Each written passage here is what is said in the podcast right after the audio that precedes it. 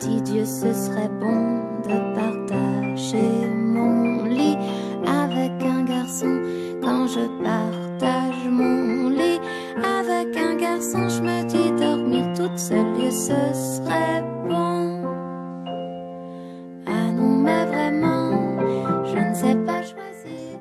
Hello，大家好，我係雲吞，歡迎收聽呢一期嘅啦啦靚。大家聽到咁慵懶、咁感性嘅聲音，就知道雲吞肯定好眼瞓啦。Hello，大家好，我係玉丸。诶、大家覺得呢首歌好唔好聽咧？知唔知佢有咩猛唱嘅咧？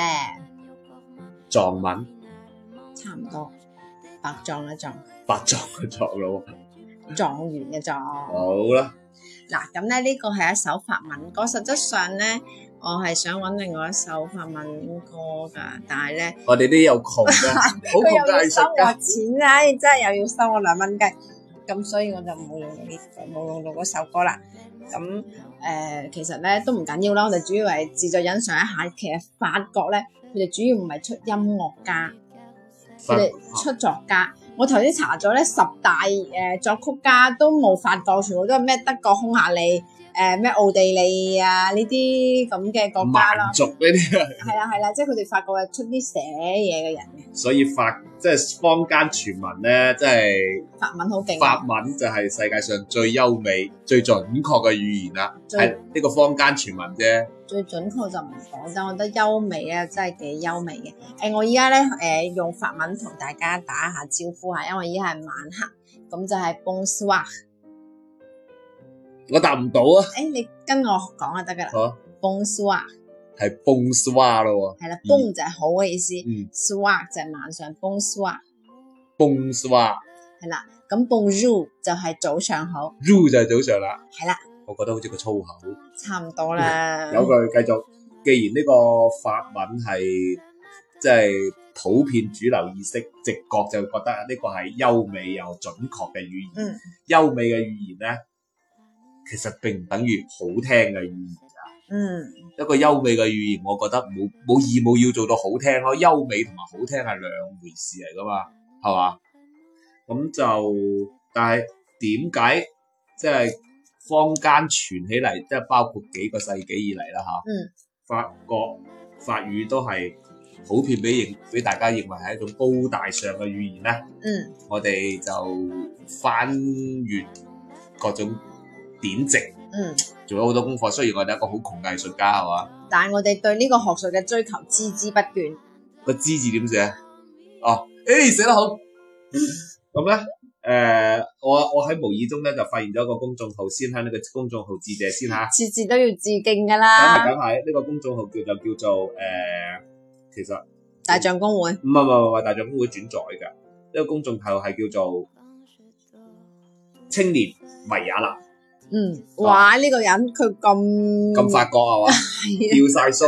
青年維也納其中有一篇文章咧，就誒、用喺一個好我好中意嘅角，即係好中意嘅描述嘅角度，就係、誒、呃有論據、有歷史、有理據嘅咁樣分析推演出法語點解變成一種大家都認為高大上嘅語言。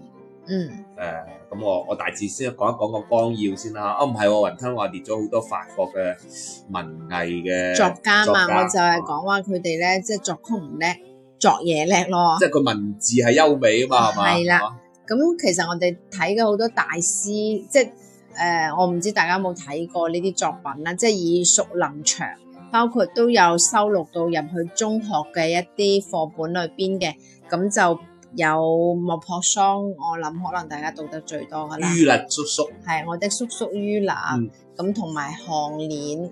羊之球、誒呃係啦，佢都係自選自一莫個泊桑小説、短篇小説集叫《羊脂球》。咁其實《羊脂球》啊，只不過佢呢個短篇小説裏邊其中嘅一篇篇，咁佢最尾就係以呢個其中一篇嘅呢個篇名就命名咗佢成個短篇小説集。嗯咁大家知唔知《羊脂球》係一個咩嘢咧？球係一個 誒，即係如果按我哋而家主流嘅語字面言理解啊講，係嘛？就係一個肥嘟嘟、白雪雪嘅失足婦女咯。唔係啊，你咁快就揭露，真係要等大家都知，你估下你要知道我哋啲聽眾係有好高文化水平，我 哋喺我哋而家係班門弄斧㗎，快啲認咗佢，等大家哇過下一關好過啦。啊咁咧，仲有譬如如果啦，如果嘅都係 Hugo，係係係嘛 Hugo 冇錯。我發音幾準咧？咁跟住佢寫巴黎聖母院啦，就拍過即係迪士尼係拍過卡通片嘅。無數嘅作品啦，為就巴黎聖母院呢個作品就已經拍過無數嘅影視作品啦。嗯係，啦，咁跟住仲有就係《悲慘世界》啊，嗯，誒、都係雨果啦。咁仲有一個大師，佢就刻畫啲人物刻畫得好細膩嘅，咁就係巴爾扎克巴爾扎克。嗯咁誒咩高老頭，你有冇睇過啊？嗯你真係睇過嘅，睇過個書名。你知 啊，我我啲人中意睇原版書，但係我又唔識法文喎，咁我睇個書咁名你應咪該算睇啊啦。下誒傅雷翻譯嗰啲嘛。好啦，你繼續講啦，你啲文化人真仲係。有就係、我其實我最中意睇係阿大仲馬嗰個《基督山伯爵》啊，真係好好睇。有冇睇三個火槍手，係仲有三個火槍手嗯。咁咧、你我知道你中意茶花女咯，唔中意啊，唔中意， 唔得啊！病呢啲嘢好得人驚噶嘛，係嘛？咁就係小仲馬寫嘅，所以你睇我哋求其 up 好多都係啲大家法都國作家，聽係啦，到都聽過嘅。好啦，咁法國作家既然咁有名，亦即係同法文嘅呢種誒、呃傳播有關係，啊公認度啊，公認度同埋嗯佢個真係呢種文字嘅優美係有關係嘅。咁咧，我喺呢、個誒千言為立呢個公眾號度揾咗一篇文章，就係、法國嗯法語成為高大上嘅語言嘅之路啦嚇。嗯啊咁咧，佢係佢佢佢佢總結咗一個，其中嘅就係查理五世嚇。嗯查理五世曾經總結過，嗯，佢咧就對上帝講西班牙語。我唔知點解上帝要聽西班牙語嚇。嗯對新上帝耶耶和華係嘛？嗯可能佢有啲發音咧，同啲西班牙文有啲似啊，你個耳捲端。晒你，要要燒死你。咁咧，對紳士咧，對 gentleman 咧就講法語，嗯，對女士咧就講意大利語。我又唔明點解要對女士講意大利語啦。誒，即係用啲歌劇去打動佢嘅心啊，係咪？但係最後呢句就絕啦，佢對馬講德語，得到膝頭哥仲箭，瞓咗喺地下啦，真係哎陰公。咁誒、呃因為查理五世係一五零零年、一五幾幾年嗰時在位嘅皇帝嚟嘅。嗯，所以可以推演出喺法國成為歐洲第一強國，嗯好耐好耐以前啦啊嘅十六世紀一五幾幾年係十六世紀嘛，嗯法語已已經喺呢啲主流嘅嗯誒、呃取向裏邊就獲得咗一種高大上嘅位置啦。嗯，冇錯啦，所以換而言之咧，法語變成高大上嘅語言，並唔係同佢哋法國成為歐洲第一強國。佢哋要多謝佢哋嘅老表，啊，並唔係同歐佢成為歐洲第一強國係有必然嘅關係嘅。咁點解喺法語成為呢種高大上嘅語言嘅時候，當時嘅法國國王就自己即係開始就喺度呻啦嗯嚇，佢自己嘅英自己嘅隔離屋嘅老王啊，唔係係隔離屋英國嗯，佢金錢、土地、軍艦、軍隊乜嘢都有。都強過法國啊，而法蘭西咧，除咗葡萄酒同埋快樂之外，就乜嘢都冇嗯。咁點解一個國家唔強大，但係佢個語言會成為一種大家公認嘅貴族嘅高大嗰陣啊上嘅語言咧，咧誒？我我嗰陣學文學，誒嗰陣係講過啫，Anglo-Saxon 咧，佢雖然嗰陣已經係呃誒佔領咗法國，咁但係咧，因為佢哋好野蠻啊，食嗰啲嘢咧就唔夠法國人高端，所以佢哋咧就好認同法國嘅餐桌文化。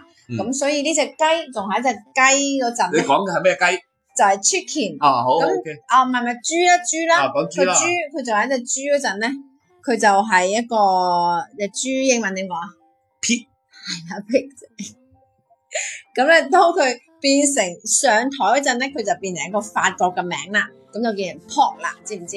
啊，即係嗯只豬就係做生勾勾嗰時咧，佢就就係係英文嚟佢嘅，就係英文嚟嘅嗯。但係如果佢佢上台嗰啲菜名咧就係法文嚟噶啦。咁樣嘅，嗯，咁啊，哦，係係係係係。咁咁同埋咧，佢哋好多同嗰啲餐廳有關啊，呢啲咁嘅飲食文化係都係其實都係從法文演變過嚟。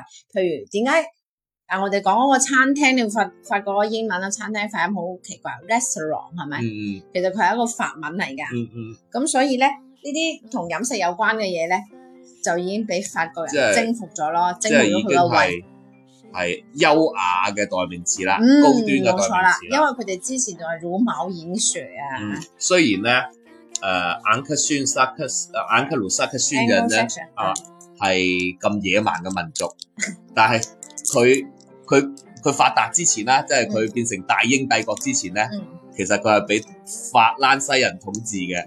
係啊，係啊。哦哦哦，咁佢喺俾法蘭，佢就神仲要喺法蘭西王國被封為伯爵，嗯後來咗做公爵，嗯公侯伯子男啊嘛嗯。哦，所以咧，其實呢班 Anglo-Saxon 咧，骨子裏咧。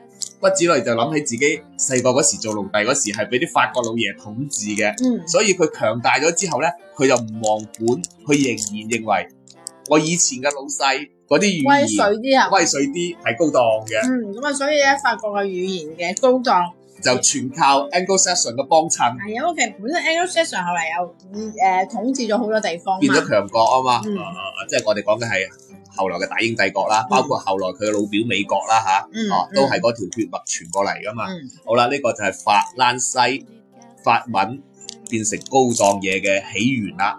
嗯，跟住呢條演演進之路咧，就開始繼續向前推啦。嗯，第二個等法語再上台階嘅家伙係咩咧？即係騎士，係啦，嗯騎士好似佢係叫即係標準嘅講法叫騎士道。你知啊，一樣嘢叫咗道之後咧，佢就好高大上噶啦。你一冇事道，一冇事唔高大上，但係冇事道就開始高大上啦。跆拳唔高大上，嗯跆拳道就高大上啦。包括阿李小龍嘅截拳嗯，佢就係打爛仔交啫嘛。第一啖變咗截拳道，唔係詠春嘅咩佢打？佢係學詠春，但係截拳佢發明噶嘛，嗯真係一所以我知道一樣嘢想叫咗道咧。嗯，就就上好咗高度大啦上佢就，係上咗度啦嗯。咁嗰條崛起之道咧，就肯定好高大上啦，唔使講啦，係嘛？誒、大家都知道騎士呢個詞帶嚟嘅名就係優雅啦，嗯誒、gentleman 啦，嗯有風度啦，嗯，同埋講規矩啦，係咪？啊我好想講一個電影啊，嗯，呢個電影啊，係一個法國片，嗯就叫做《屋頂上的輕騎兵》。嗯，咁即係咧，佢係歌頌嗰個法國嘅一個輕騎兵喺屋頂上面，嘅，即係佢同女主之間咧係就一直都保持咗好純潔嘅關係，就冇上過床，係但係佢上人哋屋頂，大概咁上下啦。我其實都唔係好啊嗯記即得係好精神上好柏拉圖式嘅嗰種，係咪咧？嗱，我都識講柏拉圖呢三個字㗎，仲識寫添可能柏啊！拉圖都係用法文翻譯出嚟。好啦，咁誒、呃哦，我哋啱啱講到騎士嚇，嗯騎士呢個遊戲規則其實就係由法國人嗯，哎發明嘅，同埋由佢嚟推演嘅。誒佢嗰啲嗰啲嗰啲道具啊，有冇道具裝備唔該？嗰啲道具都係佢哋諗，都係安佢哋安嘅名嚟㗎。係啊，所以誒、呃好似好似而家好多英文嘅名，如果係騎士嗰方面嘅，嗯其實就係由法文演轉嗯演演變過嚟嘅。咁法國騎士咧就嗯崇尚嘅就係光明正大、嗯，光明磊落，所以法國騎士最憎嘅武器係咩？你知唔知？誒、呃暗戰。暗箭就已經係為人更加不齒啦，係正常嘅弓箭佢都係鄙視嘅，特別係佢隔離屋嗰個呃英國，嗯英國最出名嘅長弓。嗯英法戰爭嘅時候咧，英國士兵係用卑鄙嘅長弓嚟射死咗無數嘅法 國騎士。咁咪佢哋騎士蠢咯，真係。誒、但係一騎士呢啲嘢肯定係要堂喂，堂咁哦正人哋正，英國都仲已經用緊啲大炮啦，佢仲係用緊騎士啊？唔係即係講中世紀或中再前啲嗰時嗯咁咧、因為騎士咁有風度，咁即係攞出嚟咁威，嗰啲蠻夷咧，即係隔離法國左右隔離嗰啲蠻夷咧，咩誒、比利時啊、匈牙利啊嗰嗰啲咧。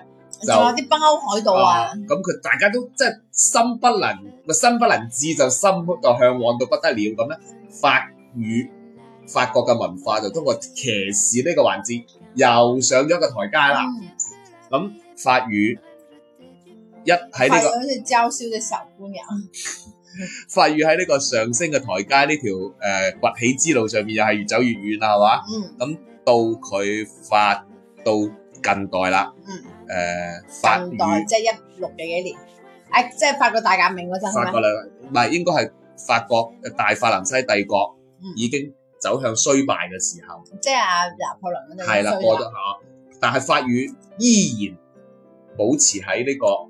佢喺外交上邊啊，藝術同埋外交上面嘅領先優勢。咁藝術我哋阿雲吞啱啱就介紹咗啦嗯，啊，法語嘅優美同埋誒非常之推薦大家一定要去讀下。讀原文一定要讀 原文，英譯本都唔得，一定要讀法文原文啊！到阿傅雷翻嚟嗰個，但但係其實但係法文係外交語言咧，大家好多人就普遍認為法文一定係好準確、好精確嘅語言，先可以作為外交語言。雖然法文係拉丁語系嘅其中嘅一個延續嘅分支，拉丁語我哋之前介紹過，亦都出咗名嘅嚴謹同埋準確，但係法語成為外交界嘅官方語言或者通用語言咧，同佢嘅準確係唔係好太大關有係。翻某程關係誒、。都有，但係唔係好大。我同大家講一個小故事，嗯，就係、法國大革命之後，誒、好笑㗎，少少地啦。嗯法國大革命之後咧，法國嘅軍隊、嗯大量嘅貴族嗯就流亡咗啦，係咪？嗯但係咧咁多個軍種裏邊，流亡率最高嘅軍就係種騎兵，就係騎兵。因為佢哋誒踩住隻馬就走啦嘛唔，係啊，係咩 咧？因為踩住因為做騎兵咧係門檻好高㗎，嗯，你屋企如果唔係好有貴族。錢先至哦，啊唔嘛，係貴族，你唔係有翻咁上下誒文化修養，冇翻咁上下家底，你係做唔到騎兵嘅。步兵啊，誒仲有嗰個即係啲投石機嗰啲，唔係啦，嗰時冇投石機，你已經有火炮啦。但係咧，咁多個軍種裏邊，流失率誒、流亡率最低嘅部隊係咩咧？係炮兵。嗯點解咧？其實炮兵都好重要啊，要嗯要計算呢個彈道，要計有大量嘅公式要計。但係你知一啲貴族嘅後裔啲二世祖係冇心機去學高數啊，去計彈道呢啲嘢，嗯所所以以炮兵大好量多啲嘅學霸係咪？啊佢就大量計嘅緊軍官都係呢條拋物線係點嘅咧？咁嗯呢啲軍官啦，大量都唔係貴族，嗯而係平民學霸，嗯，係真係靠真實嘅本領。誒、應該講騎兵都有真實嘅本領。靠真實嘅本領計出咗個拋物線，係啦，跟住拋物線係唔需要屋企好有錢同埋好有家底噶嘛，所以呢個小故事就證明咗喺外交界亦都係一樣嘅道理。外交咧就長期由貴族階層把持嘅，嗯啊，咁貴族階層把持嘅外交界，自不然就係以法語作為外交界嘅通用語言啦。嗯，好，當呢個社會不斷進步，平民不斷都可以學到法文啦，係啦，都可以學到法文啦，但係平但係都騎唔到馬。外交家同騎馬冇太大關係，你插亂歌病，你今日飲咗酒啊？唉、真係。咁外即係平民個外交家上升到外交官呢個層面嘅時候咧，佢就帶嚟一個好大嘅問題啦。因為點解咧？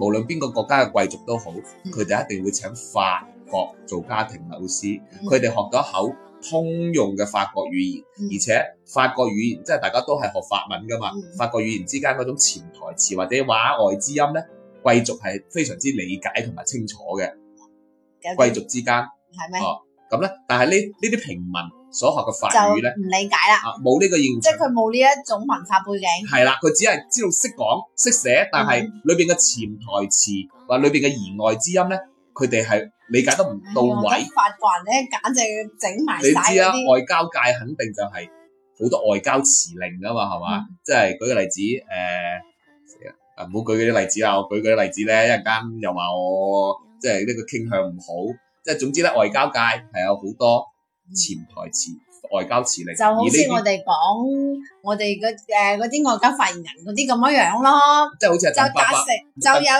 有咩喺鼻誒咩咩有誒嗱，我舉一個哎呀簡單最典型嘅例子，嗯鄧伯伯當年講：勿謂言之不如也，就係係咯，就係中呢個咯對，越自衛反擊戰。嗯，係嘛？咁你如果唔識我哋中文言之不如也呢個字，咁咁呢個你就就已經戇係居居啦。言之不言之不如就已經係好好犀利㗎啦，好犀利就係嘅要警動告武㗎㗎啦，係係啦啦。。但係啲咁你譬知如啊，我哋話誒，雙方就達成咗誒、友好嘅一個咩咩洽談氣氛，好融洽咁樣樣。嗯，其咁實實質上就唔用恰嘅。一啲都冇傾到啲咩嘢㗎，即係求大家喺度吹水啊，係嘛？你睇我哋做啲節目幾融洽我啊，誒真係好啦。咁再通過呃我繼續回翻主題啦，就通過呢個外交界呢種咁嘅貴族嘅傳承同埋演變咧，嗯嗯法文繼續喺佢唔係歐洲第一強國嘅前提下，仍然成為外交界嘅通用語言，亦都鞏固咗法文喺呢個高大上呢個層面嗯，嘅主要佔領咗呢、個誒、上層上層建築係啦，，嗯嗯上層建築嘅交流，即係係啦，唔同冇錯嘅國家嘅上層建築之間嘅交流。係啦，咁但係咧，時光飛逝啦，係嘛？啊我又講時光飛逝啦得，哦，咁就到咗現代社會，嗯英國取代英語取代法語成為外交語言咧，就係、必然嘅發歷史發展嘅必然結果嚟嘅。嗯實際上，歐洲各個國家嘅貴族已經退出咗歷史舞台，無論邊個界別都好。嗯，哦咁即係誒得個樣喺度擺咯。嗯，咁其實法國人喺歐洲上層階級裏邊推廣佢嘅語言，但係英國人 section Anglo-Saxon Anglo-Saxon 喺殖民地裏邊推廣佢哋嘅語言，嗯另一方嘅語言。殖民地嘅面積同埋人口決定咗 佢哋嘅未來係屬於英國語英語嘅嗯法語，逐漸逐漸退出呢個外交舞台，嗯或者係主流，亦都係必然嘅結果。唔所係，以依家二二十一世紀啦，係中文嘅時代噶啦。係啊係啊係啊係啊係啊係啊！哎呀，呢個正能量啊，真係唔該嗰邊招唔招人 啊？係咪咧？嗯，你睇我哋孔子學院遍佈全我世界哋我係哋嘛？嘅語言先係最優美嘅語言，好冇？嗰陣係講話唔知邊一首詩，其實就係好簡單嘅啫。譬如話你落雨咧就要擔遮啊，點點點啊咁。但係咧，我哋咧就將佢翻譯成呢一個好優美嘅古漢嗯語，但係我唔記得咗係點樣樣。咁你又話學中文專業嘅你，係啊，我對嗰啲求鬼旗咁吹水翻譯出嚟啲詩，咁冇咩感覺係咪到咗呢、個誒、崛起之路唔係復興之路行到盡頭嘅時候，中文就已經成為咗世界嘅主要語言咧？即係啲你知啊，啲鬼佬如果唔識講中文，唔好做外交官係嘛？一個嗯西班牙人同埋一個法蘭西人用中文傾外交嘅事務，哇！呢、個畫面幾到時美啊！咧對住上帝要講中文，對住紳士要講中文，床係上帝對住凡人要講中文，上帝對乜嘢都要講中文，但係對牛咧繼續講德文。對豬講英文。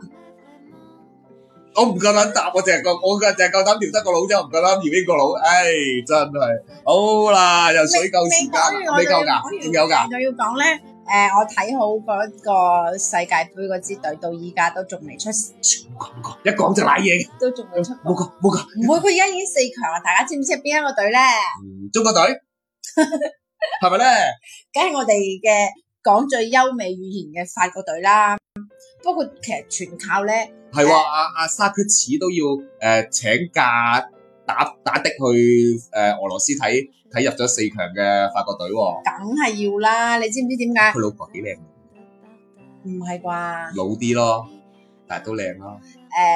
誒、其實佢哋全靠咧有啲非洲嘅法國裔嘅非洲哦係仲有同大家觀眾分享一個觀點，千祈啲小朋友學外語咧，唔好學法文啊，因為學咗法文之後咧，你真正同法蘭西人打交道嘅機會咧係比較少嘅。但係大量非洲嘅法國殖民地咧，你會同啲黑人朋友打交道㗎。你唔好以為學咗法文就好高大上啊！剛果金啊、剛果布呢啲地方咧，剁手剁腳嗰啲啊嘛係啊，係啊所以咧，法文已經其實已經退出咗世界嘅主流舞台㗎啦。咁你學除非你好有把握，你嘅小朋友係同真正嘅法蘭西人做工誒、呃打工嘅，或者係做交流工作嘅，你先可以叫佢學法文。如果唔係，分分鐘啊就你嘅小朋帶友咗去剛果，你小朋友面對嘅外國朋友、外國友人係一個腳板底係粉紅色，但係全身係黑色嘅黑人朋友嚟㗎，切記切記啊，好啦，我哋咧水源啊，多謝晒，拜拜拜拜，公司話。